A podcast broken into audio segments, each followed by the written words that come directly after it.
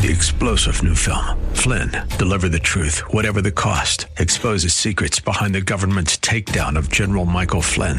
Flynn knew what the intel world had been up to. He ordered the first audit of the use of contractors. This set off alarm bells. He told the truth. He was the most dangerous person for Donald Trump to hire. They had to get rid of Flynn.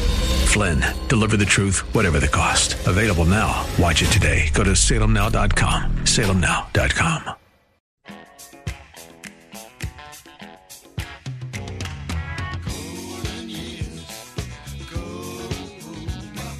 It's Ask the Lawyer with Mike Connors. Got questions concerning elder or estate law? Attorney Mike Connors has the answer. He's been recognized as one of New York's top lawyers by New York Magazine and brings over 30 years' experience to the table. Call him now at 866 970 9622. That's 866 970 9622 and ask the lawyer. Here's Mike Connors.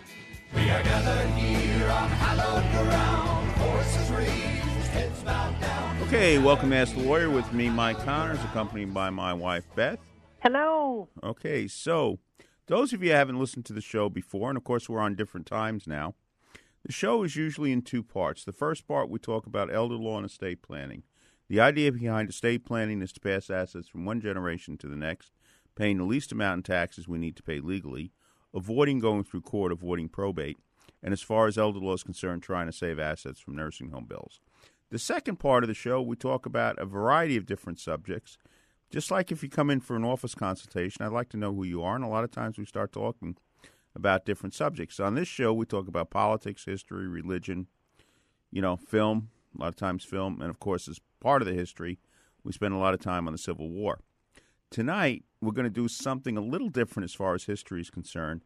We're going to be talking to Michael Korda about Dunkirk, and he wrote a book about Dunkirk. And he is, by the way, going to be speaking at the Civil War Roundtable in January about Robert E. Lee. And as I said, we sometimes talk about film, and we're going to do that. Also, we're going to be talking to Kevin Sorbo and Sam Sorbo about their new film, Let There Be Light. In the meanwhile, why don't we why don't we get the email question, Beth, that we have there? Yeah, this is a this is a tough one, Mike. No, it isn't. Yeah, dear Mr. Connors, I have never been able to attend one of your seminars.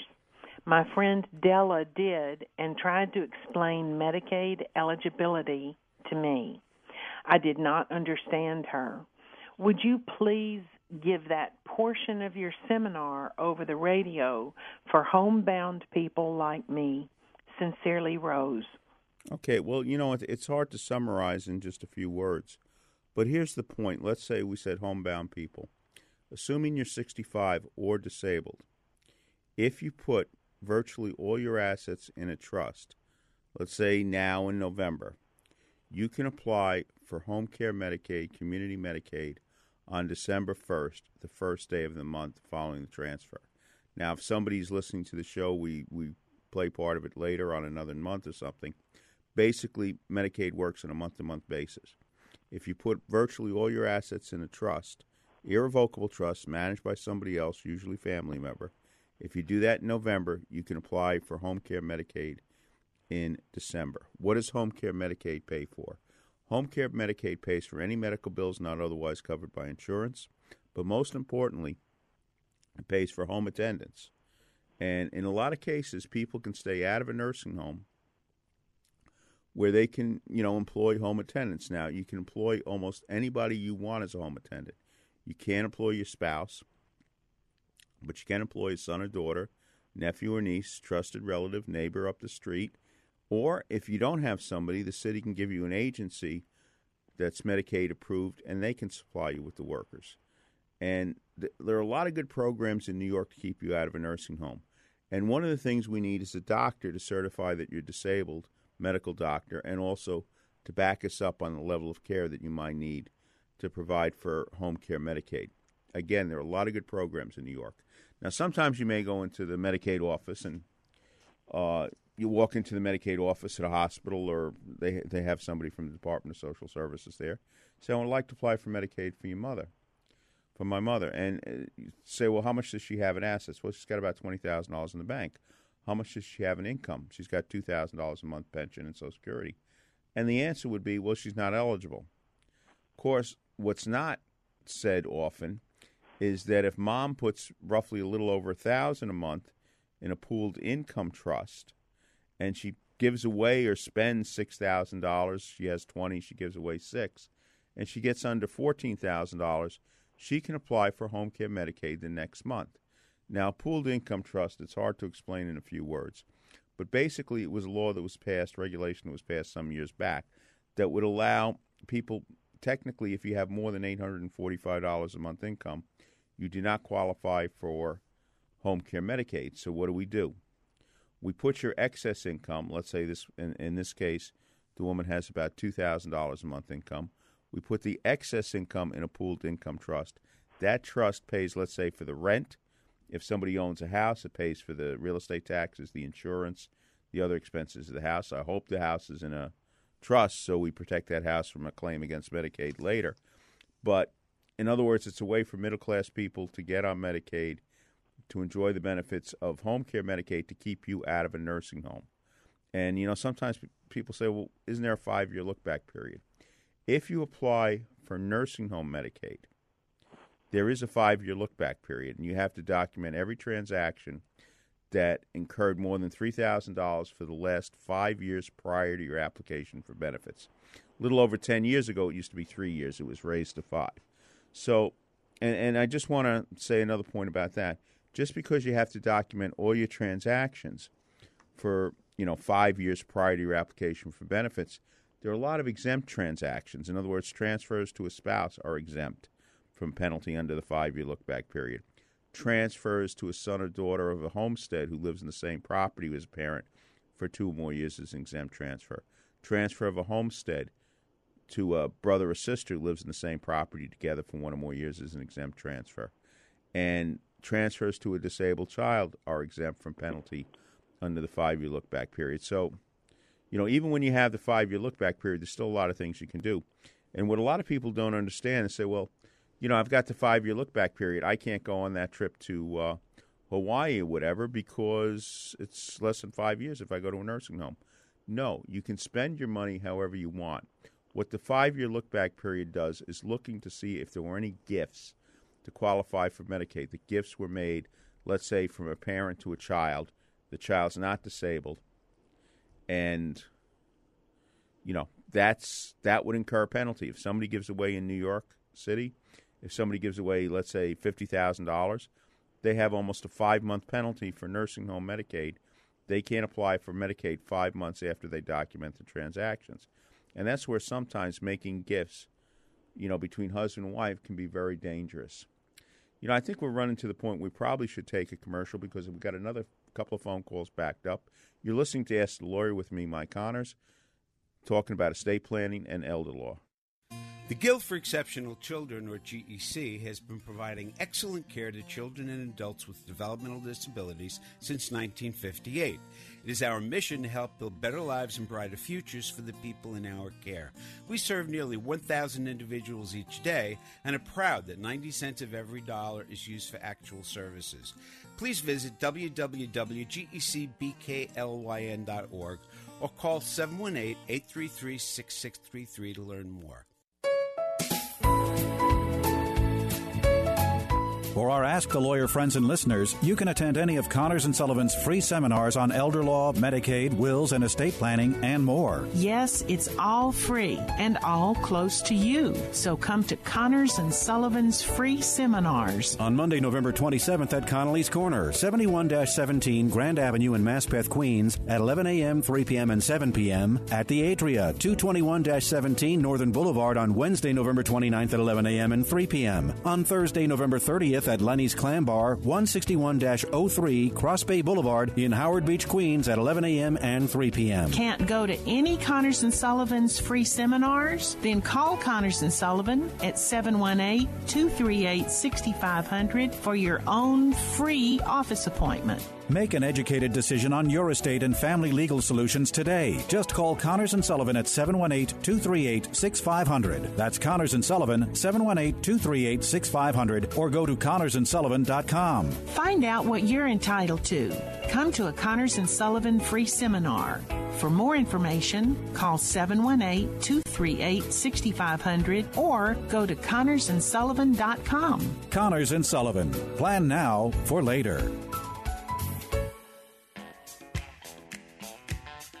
Welcome back to Ask the Lawyer with Mike Connors. Got a question for Mike? Call him at 866 970 9622. That's 866 970 9622. Okay, again, welcome back. Let's try to get some of these phone calls in. Joe from New York City, Veterans Day. What's your question about Veterans Day? Veterans Day. Yeah, 50% half of the homeless men and women in this country are American veterans. And the VA is not helping them, nor is the state VA, nor is the local branch of the VA. But App, uh, Olive Garden, Applebee's, Red Lobster, Ruby Tuesdays, Perkins, IHOP, Denny's, White Castle, Tim Hortons, Donuts, and Krispy Kreme provide a meal, a complimentary meal, or a side order, or a beverage or a dessert to feed the American veterans on American Veterans Day. It's a shame that the government, the best government in the world, mistreats our American veterans the worst. But the chain restaurants help every year, including Golden Corral. I wanted to let you know you can tell the brother and sister American veterans, our brother American brother and sister American veterans, that at least they can get a decent meal from those above mentioned. They can also go online. If they're poor, they can go online at the library. And it's one good thing that American veterans can look forward to. Joe, I got a question for you. How do you prove you're a veteran when you go to these restaurants? That's to just show up with the Federal Department of Veterans Affairs, photo ID, or American Veteran brings the um, Honorable American Military Discharge, any form. They'll accept any form. Okay, well, thank you. And of course, remember, uh, you know, Veterans Day is going to be a week from uh, today, and let's honor those veterans. And, and we should make this distinction. Some people get this confused. Veterans Day is there to honor the veterans. Memorial Day is to honor the fallen dead. So just keep that in mind. It is a distinction, and sometimes people get that confused. But on Veterans Day, we will have a number of veterans on our show uh, talking about some of their experiences during World War II. So thank you, Joe, for bringing that up. Mike, Yes. you know my friend Ruth Hunt is in charge of the our veteran helping veterans with my DAR chapter, and we're going to be having a party at, for the homeless veterans at the the VA hospital in Manhattan. So And when's that going to be? It's going to be the 15th of there. There's a whole week, so it's right after veteran the the weekend. Okay, let me get to Grace. She's been waiting patiently. Yes, Grace, what's your question? Yes, Mike. Um, my friend recently passed away, and she left a will where she left me everything. I, I've gone to a couple of attorneys, and they have told me that it's going to take years for me to be able to get back the money that I paid to for her funeral, much less to access everything else. Is that true? Well, if there are no relatives, yes, probate takes a long time because one, you have to publish in a newspaper. You may have to hire a genealogist. You would probably have to hire a genealogist. You have to publish in a newspaper. A court-appointed lawyer is going to be appointed to protect the missing relatives, and this is all going to it's going to cost a lot of money and it's going to take time. And unfortunately, that's the system because under New York state law, if even if you have a will, everybody who's your next of kin by law has to be officially be notified. Otherwise, the will can't be probated. And the problem is, if you don't have any relatives, then you have to prove you don't have any relatives, and then you still have to convince a court-appointed lawyer that the will was properly signed. And that's one of the reasons, in some cases, you want to avoid probate. And you avoid probate when you pass away. There are no assets in your name alone. You have bank accounts and trust for a joint. If you have real estate, co-op, that type of investment, you may want to think about a trust agreement. Basically, if your house is in a trust agreement, it's your house as long as you're alive. Then after you're gone, it passes to the beneficiaries without going to court, usually tax free and without paying for probate. I think we do need to take a short break right now. You're listening to Ask the Lawyer with me, Mike Connors, uh, 970 The Answer and WMCA. We all know someone who's been touched by cancer. It's the second leading cause of death. And it took the life of my father, John Wayne. But even in his final days, he was thinking about helping others and publicly campaigning to raise awareness about cancer. His courage and grit inspired our family to do everything we could to fight the big C, as my dad called it. So we did something about it and founded the John Wayne Cancer Institute 35 years ago to advance life saving research. Our discoveries are fundamentally changing the way cancer is treated around the world. Cures are within our reach, but we can't do it alone. I'm Patrick Wayne, and I'd be honored if you joined us in the fight against cancer. You can make a lasting legacy by helping to eradicate this deadly disease. Together, we can save lives. To learn more, visit jwcigiving.org. That's jwcigiving.org. If you're a homeowner age 62 or older and are finding it hard to pay off debt, or how about enjoying your retirement years with less stress? A government insured reverse mortgage may be the answer or might be the perfect solution for you and your family. Hi, this is Frank Melia, a certified mortgage planner. I've been a mortgage specialist for over 20 years, and I've helped countless homeowners all over the tri state area tap into a little or a lot of their home equity so they can use it right now. Whenever I sit down with a homeowner, the number one question asked is always which reverse mortgage option is best for me and my family. I personally will help you decide which reverse mortgage program is best for you.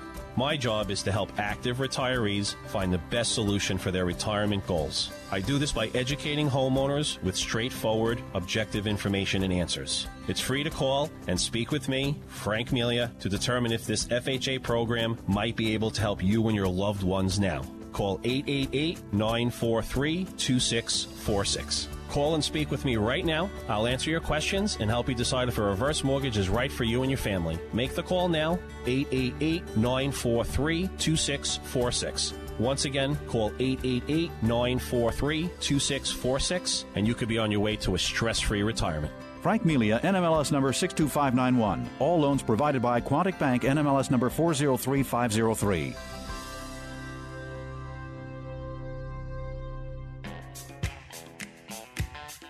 Welcome back to Ask the Lawyer with Mike Connors. Welcome to the Connors Corner segment of Ask the Lawyer. You know, a lot of times on this show, we've been talking about the American Civil War. Except when we're speaking to veterans, we haven't talked a lot about World War II. But we're going to correct that today because right now we have an, a gentleman who is the author of Alone, Britain, Churchill, and Dunkirk, Defeat into Victory. And the author is Michael Korda. How you doing today, sir? I am doing fine, thank you. World War II is kind of personal for you. Well, it's uh, of course it's personal for millions of people, but um, but yes, um, uh, it's personal for me because I was um, six years old when it began, and um, I remember you know, large parts of it, uh, and wanted to make m- my memory of events, uh, at any rate, not so much part of the story uh, as as as a window into looking at the story, uh, so that it isn't just uh, looking back at history, but also has some some personal vision of what it felt like um, when war began and when Dunkirk occurred. Okay, so you're six years old when Dunkirk occurs. How does it feel?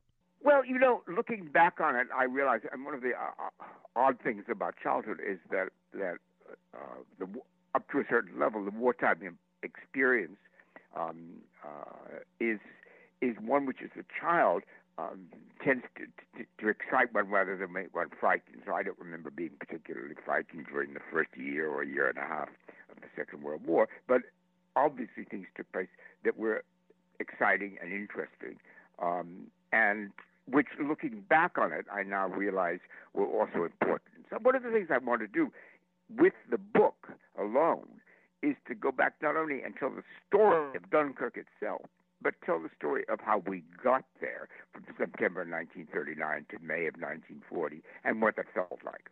Why were you in England at the time? I'm English. Um, uh, over the years, I've lost my accent. I, I, I was shipped over along with a, uh, a several hundred other English children of my age to Canada in the autumn of 1940, and then my, made, made my way um, uh, into the United States. Um, and that was fairly frequent because, as I point out in the book, uh, the British government, in fact, had elaborate plans, uh, which were carried out, to remove almost two million children from London uh, in 1939, because it was believed at the time that the war would begin with this stupendous air raid that would level London and um, and kill millions of people, or at any rate, hundreds of thousands of people, and that there would be poison gas and every other possible horror. And um, this was the vision of how war would begin and take place um, that H.G. Wells had more or less passed on to us all in, in, in, in the shape of things to come. And the government acted on that assumption. I mean, they printed up millions of death certificates in advance, and they made plans to ship two million children either into the British countryside out of London, or in the case of certain children, out of England altogether by sending them to Canada or the colonies. And I was one of those children. Uh, that you know, that's not what happened. Uh, as it happened, the Germans were in no position to do any such bombing in 1939. Um, and um, even when they did begin begin serious bombing, um, it was not on the scale that H.G. Wells had forecast. But uh, but like a lot of children, I was simply disrupted and sent um, uh, eventually out of the country to Canada. Now, how did Dunkirk come about? How did the British forces get into the position where they had to retreat? The British forces, which were relatively small, the French army in 1939 consisted of approximately 3 million men, uh, which is a substantial army. Um, the British army uh, in France, the British Expeditionary Force, consisted of only two divisions, which was later increased to four. So the British Army took its place in the line of battle, which stretched from the Swiss borders um, up to the up up, up to the Eng- English Channel, um, and got its orders from the French. Um, when the Germans uh, astonished everybody by making their main attack, not as everybody expected, Holland and Belgium, but through the Ardennes towards Sedan the Meuse River. And the British found themselves advancing into Belgium, where they were going to be expected to fight, and then suddenly having to retreat as the French to their south collapsed and the Belgians to their north collapsed. There was really nowhere for them to go. Uh, a very large part of my book alone is exactly about the entire German plan, which is enormously interesting, of breaking through the French defenses uh, on the Meuse River and advancing directly to the English Channel, and therefore cutting the British Expeditionary Force off from its supplies and from its ports. So that when that happened, the British found themselves with nowhere to go but but but but, but the Channel. They had only one port that they could reach, and that was Dunkirk. By no means the best or most convenient port. Um, and uh, and I think the film of Dunkirk, which is out uh, just at this moment, uh, um, uh, captures that experience wonderfully well. Uh, nobody expected um, to end up with 315,000 men on the beach of Dunkirk. Now, speaking about films, your family has a history with film. Yes, uh, but everybody in my family has been in the motion picture business except for myself. Um, but uh, and I didn't go mainly because I thought there were probably enough Kordas already making movies or appearing in movies without um, another one in the next generation. And I went into book publishing and writing instead.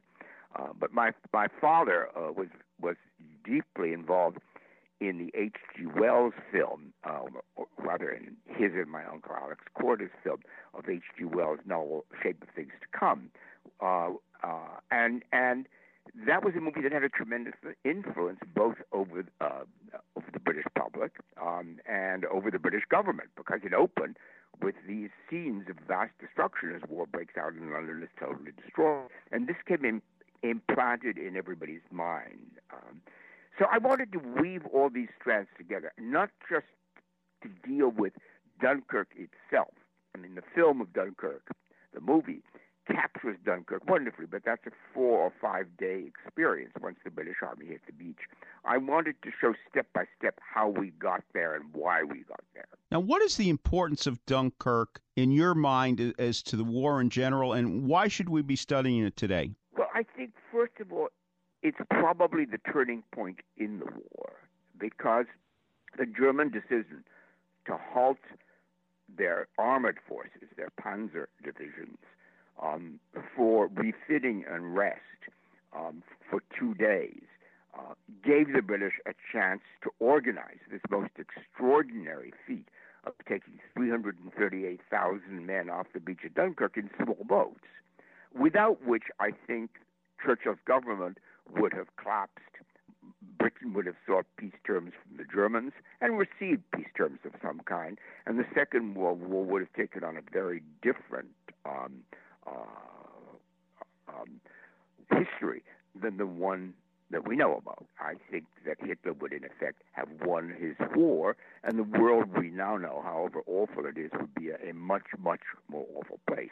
So Dunkirk ha- has enormous importance. Uh, if if we had not gotten our army, because the forces at Dunkirk co- consisted largely of the British regular army, uh, they were the the men without whom a new army could not be formed or trained, experienced regulars. Uh, without getting them off the beach, we would have had virtually no army in England at all. And the British government could never, in my view, have continued the war for very long and would not have done so, since there were members of the British government already trying to seek out what German surrender terms would be, as there were in France, where, where that is what happened. So that's point number one, is that's the point at which, by an error in judgment, the Germans, in effect, lost the war that they thought they had won.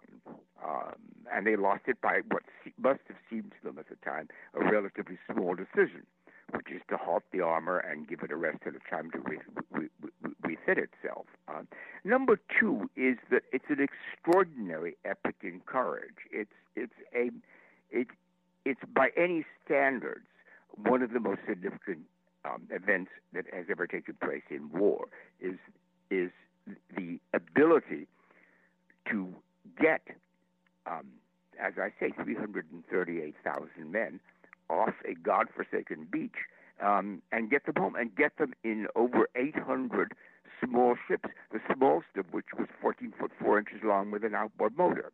Um, it, it, there's, there's, no, there's no equivalent um, event that took place ever. Um, it, is, it, it is this unique um, uh, event. It is it, it is a defeat that became a victory. Okay, the name of the book, Alone Britain, Churchill, and Dunkirk Defeat into Victory. The author, Michael Korda. Thank you, Mr. Korda, for bringing history to life on Connor's Corner. Thank you very much for letting me do so.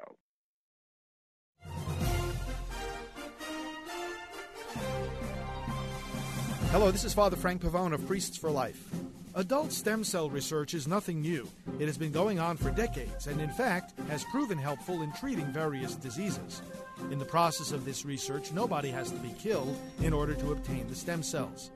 Embryonic stem cell research, on the other hand, only began in 1998 and does involve killing a new human life in order to obtain the cells. The number of diseases that have been successfully treated with embryonic stem cells is zero. They have shown no medical benefit. And even if they did, such activity is immoral. The end does not justify the means. Adult stem cells have treated various forms of leukemia, sickle cell disease, anemia, and carcinoma. Embryonic stem cells have succeeded in nothing. This is Father Frank Pavone, National Director of Priests for Life. I have children. How can I protect them if something happens? Will my to them? assets be lost if I go into a nursing home? We have property. How will it affect the ones still here? Who will help us take care of Grandma?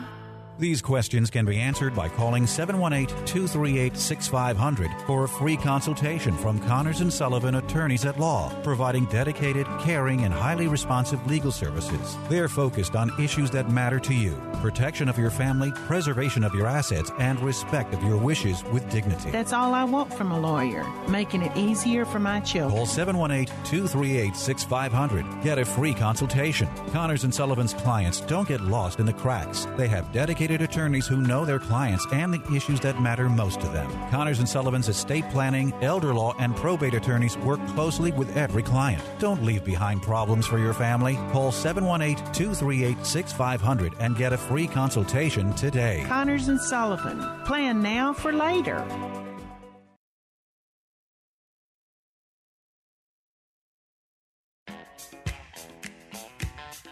Welcome back to Ask the Lawyer with Mike Connors. Welcome to the Connors Corner segment of Ask the Lawyer. You know, a lot of times right now, I get tired of going to movies because every once in a while you see you might even see a western, and all of a sudden somebody starts spouting some liberal garbage. But I think we got a film coming out right now where we're not going to hear that, and we're very happy to have Kevin and Sam Sorbo. How are you guys doing today? That was probably one of the best introductions I've had. Thank you very much. You may use that. okay, okay. So the mo- name of the movie is Let There Be Light. What's it about? So it's about the world's greatest atheist who has a crisis of faith. Something challenges his worldview, and he has to reconcile that, and it's very difficult for him. So he's kind of spiraled out of control, and uh, and his uh, he turns to his ex-wife, from whom he's been estranged since the loss of their firstborn. Uh, but he is still trying to be a good dad to their second two children. Uh, they're, they're two boys. And um, I play the ex wife, and my husband Kevin plays this uh, world traveling, uh, world renowned atheist. And yeah, it. You know what? I, I made the I made the kind of movie that I wanted to see. I don't see a lot of stuff that's coming out of Hollywood because, as you mentioned in the introduction, it's filled with garbage. And in fact, it, it, there's I wrote a book about homeschooling because I'm a homeschool advocate, and there's a chapter in the book called "Poop in the Water," and it refers to you know you're you're thirsty, and I offer you a glass of water, and it's beautiful and crisp, clear, and it's dripping, and you're thirsty, and you want it, and as you li- lift it to your lips, I say there's just a little poop in the water. Are you going to drink it? No, and that's how I feel about a lot of the movies that are coming out of Hollywood. They just that's just a little poop in the water. I, I'm just not interested. You know what I mean?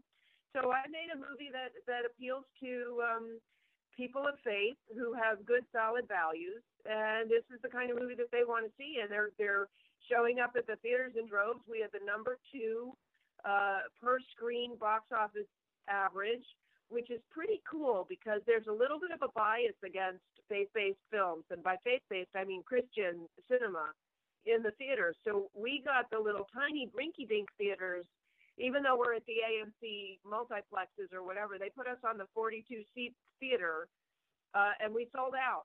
And our per screen average is still exceptional. So people are loving the movie. We're very excited about going into this second week and, and broadening our reach and expanding into more theaters. Now, can you explain to the audience sometimes the problems that Christian filmmakers may have in distribution? Well, I think Dan pretty much has kind of said it. I mean, there there certainly is a bias there, and it's tough. It's tough to get you know independent movies in theaters to begin with, because you know the theater owners would rather put in Star Wars 12 and uh, you know Indiana Jones 46 and Pirates of the Caribbean 29, and because they know those are big budget movies and people keep going to them. So Hollywood's going to keep making them. I get it. It's called show business, right?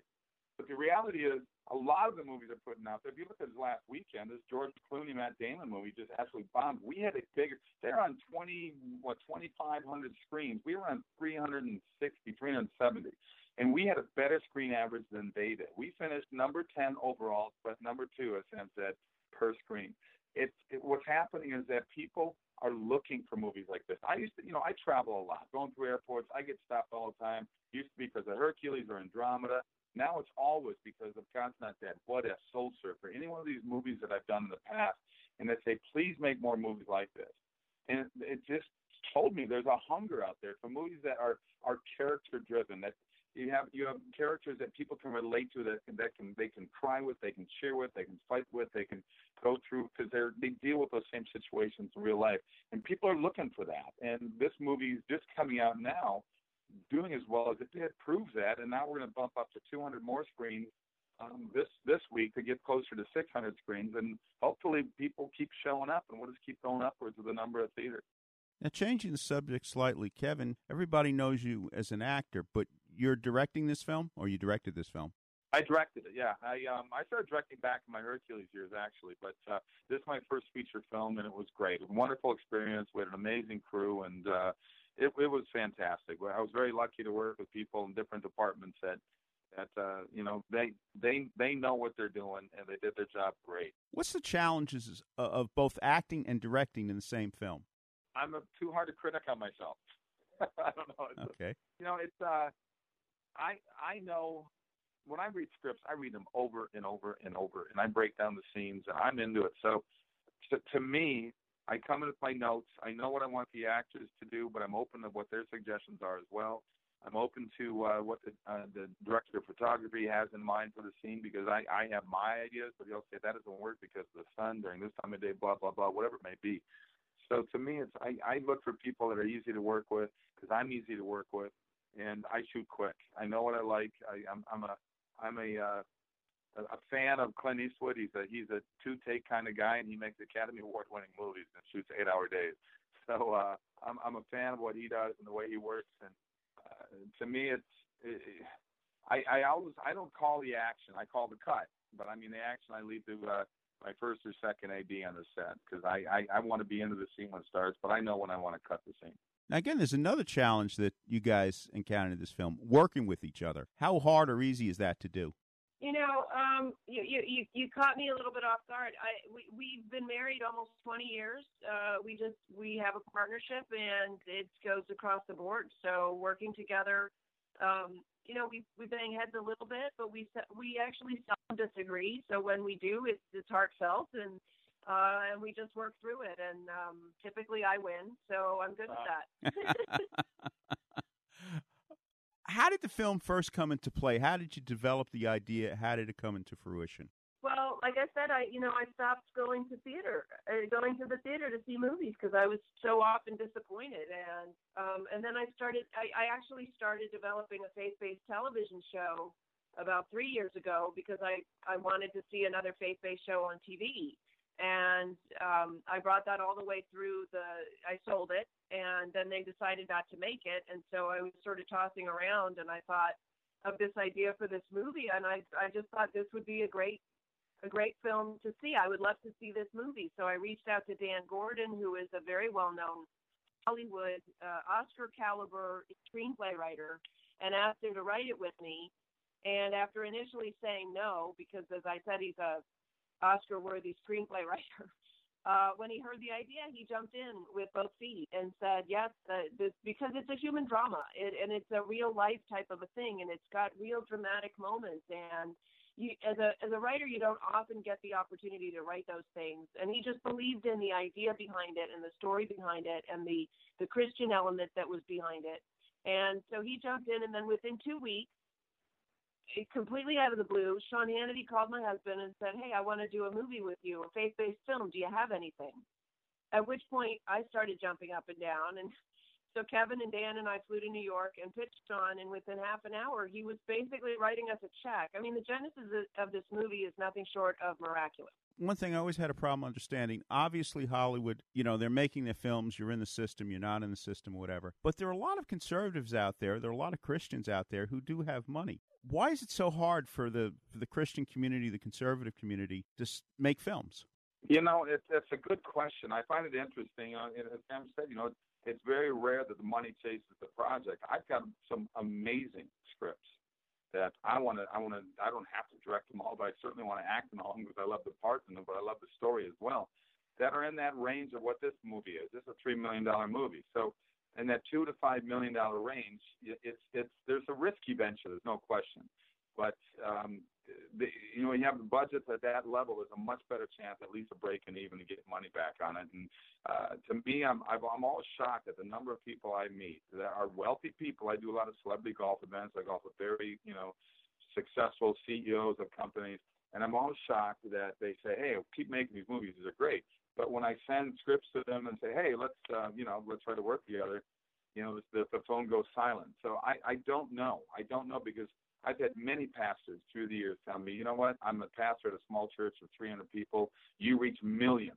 And I go, yeah, but you know what? I need your church and thousands more like you to support these movies. Otherwise, these movies will stop being made. We need that support. So, um, if anybody's out there listening and they want to talk to me, I've got some great scripts of, of all types, you know, basketball ones, whatever. But they're all family movies. They're they're faith based. They're they they put out a strong message. So um, you asked a tough question that I can't completely answer. I don't quite get why we don't get more support. Well, I'm going to chime in here because I have a theory.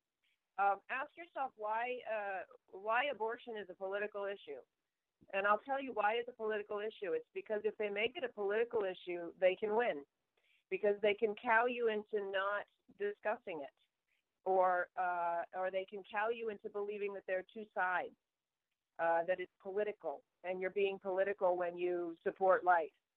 And the fact is that the I believe the conservative and Christian community has been duped into thinking that these are political issues.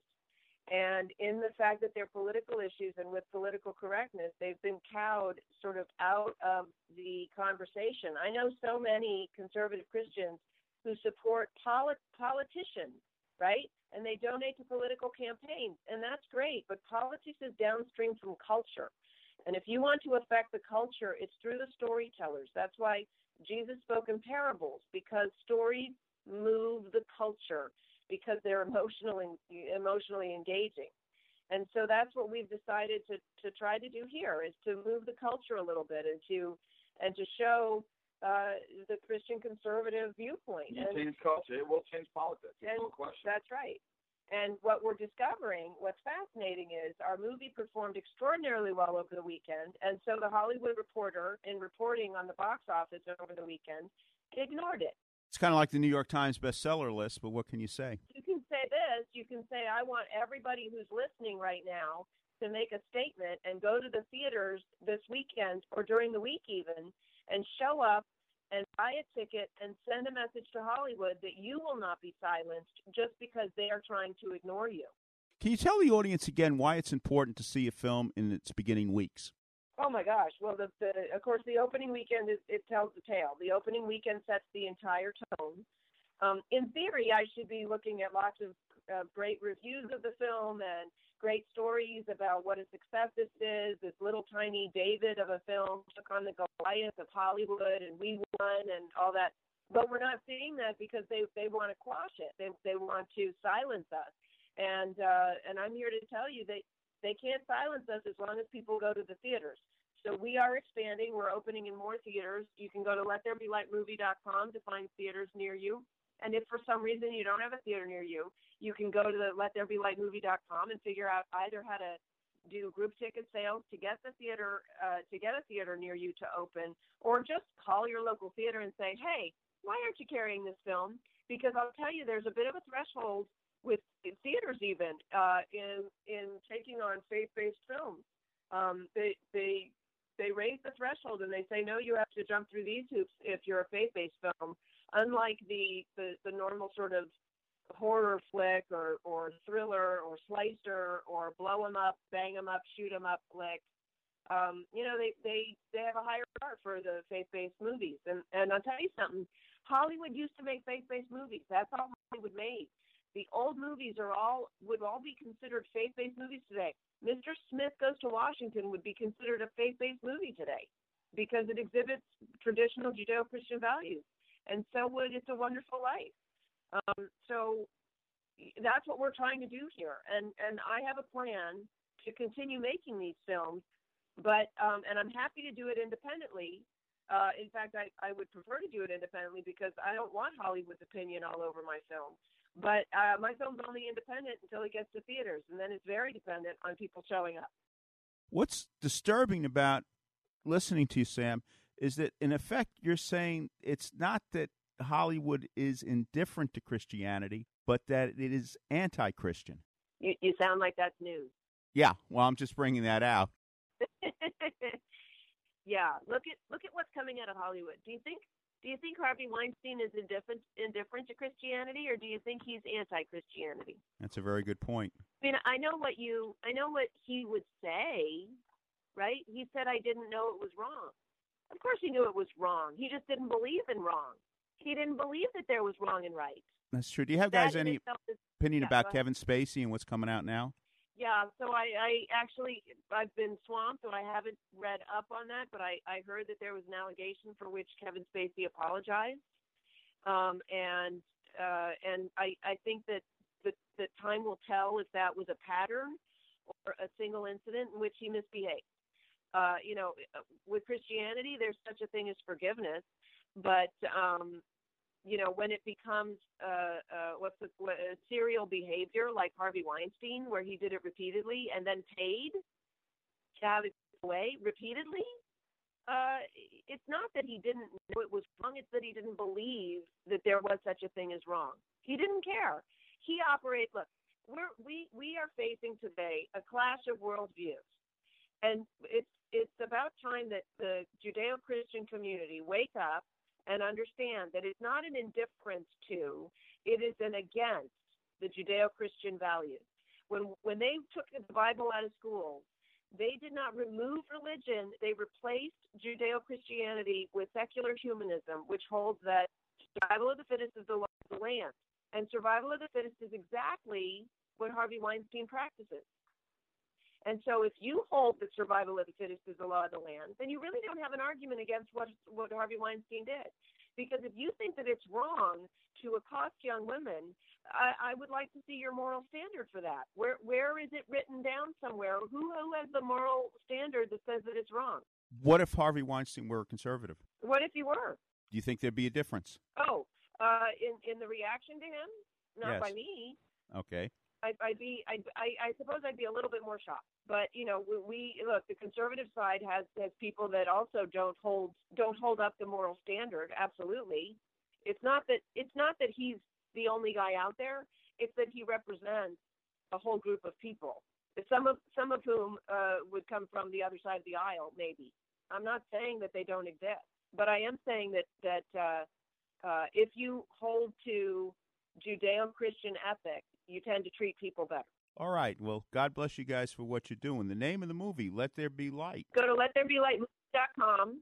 Uh, you can find out all the information. You can see a trailer. You can see our testimonials videos. See what people are saying when they come out of the theater, and see if that doesn't entice you to go to the theater. And if that doesn't, then just go because you want to send a message to Hollywood. Kevin and Sam, God bless you. Hope the film Thank does you. well. Everybody go out and see it as soon as you can. You buy tickets, even if you're not going to go see it. But we want the film to do well, to send a message, and thank you guys for the work that you're doing. Thank Okay. Well, Beth, what'd you think of uh, Sam Sorbo there? I think she's got the spirit. yes. and I, you know, you were right. God bless people that that butt their heads against these people. If you're in Hollywood now, you're a conservative. What a miserable time you you can have. So yeah, God bless them, and I hope. Are we going to go see it? Yeah. All right. We'll probably buy some all of our- DVDs of it when it comes out, too. Very good. I Give hope it to some of our our listeners out there. That's right. I hope that y'all, if you can go, go see it, and then spread the word. Now, remember, remember, getting things distributed is very hard. Remember Passion of the Christ, Mel Gibson's magnificent movie? He could not get it distributed. So he went to he went around the the the Hollywood distributors and he went to churches all over the place. And then when they saw, "Oh my gosh, we can make money on this." Then all of a sudden it was in the big theaters. All right. Now, our other guest, Michael Korda, is also going to be speaking at the Civil War Roundtable in January because he wrote a book about Robert E. Lee, the life and legend of Robert E. Lee. So he's going to be speaking at the Civil War Roundtable on January 8th. But of course, on November 13th, that's our next meeting. And we're going to be talking about, uh, you know, to me, a fascinating general of the Civil War, William S. Rosecrans, who f- performed brilliantly in outmaneuvering Braxton Bragg through Tennessee. And, and in effect, you know, when you go to Chattanooga, that's at the edge of Tennessee where we're just getting into Georgia and Alabama. And he outmaneuvered him brilliantly and had a little bit of a sec- setback at the Battle of Chickamauga. But, you know, he, he had a major contribution to the Union effort in the Civil War, and he's kind of forgotten today. And we're going to correct that on November 13th. That's our West Point night at the Civil War Roundtable. And we're going to have our meeting at, again, November 13th, 530 at the 3 West Club, 3 West 51st Street, 3 West 51st Street. If you want to call, you got to call for reservations. And the phone number there is 718 341 9811. 718 341 9811. And you have to call for reservations because we need to know how many people to set up for And seating is limited, especially now when we're on Monday nights at, at the Three West Club. Now, we're going through a lot of changes, speaking about nights. And I know some people calling the office and saying, "When are you on?" I, you know, I can't find you anymore. uh, I, I, we're causing some confusion out there. Saturdays, then this is barring football games. Syracuse football, too bad they lost today. But Syrac- barring Syracuse football games, we're on the answer AM 970 Saturdays from 6 to 7 p.m. and Sundays from 5 to 6 p.m. Saturdays from 6 to 7, Sundays from 5 to 6. AM 970 the answer. Now, a lot of the schedule we get bumped for a football game, whether it's NFL football on Sundays, Syracuse football on Saturdays. But if you want to listen to our show, get up a little bit early on Saturdays. We're on AM 570, The Mission, on Saturdays at 8 o'clock. We won't get bumped for anything for that one. Right. So if you want to, you know, you want to hear us, you got three opportunities to hear us weekly. Usually we're going to have at least two shows on. Now, if you want to email us a question, we changed our email address. So, Beth, what's our email address now? I think it's a lot easier. I don't, but that's I'm not, I know. I'm well, not we in got charge. used to the other one. I know. I know. Ask Mike Connors at gmail dot com. When you were doing the other one, you had to spell Connors right and, and spell out D. you know, at Connors and Sullivan. So the only thing I think you're going to have to worry about is make sure your Connors is C O N N O R S. So ask Mike Connors at gmail.com. And that that's our new email address. So spread the word if you have any questions and you don't want to call in cuz you know that's kind of embarrassing sometimes. Just send your email to us and give as much information as you can in the email so um, Mike knows the best way to answer it. So ask Mike Connors at gmail.com. And then there's, there's always Facebook. Um, if you've missed our show, you can go to Facebook, and um, it'll have all the um, all of our guests, our past guests. You can go back in time, and then it'll also um, show you how to get to the YouTube so that you can actually listen to Mike's interviews. So we've got it all. Okay. Now, also, well, okay, David, David Kincaid is starting to Oh no! Oh no! take us back, so we got a short, short time left. Thank you for listening to Ask the Lawyer. Catch us hopefully next week, the same time. If not, maybe catch us at AM 570 The Mission on Saturdays at 8 o'clock. Here on hallowed ground, voices raised, heads bowed down. We're gathered here on hallowed ground to sing this soul away.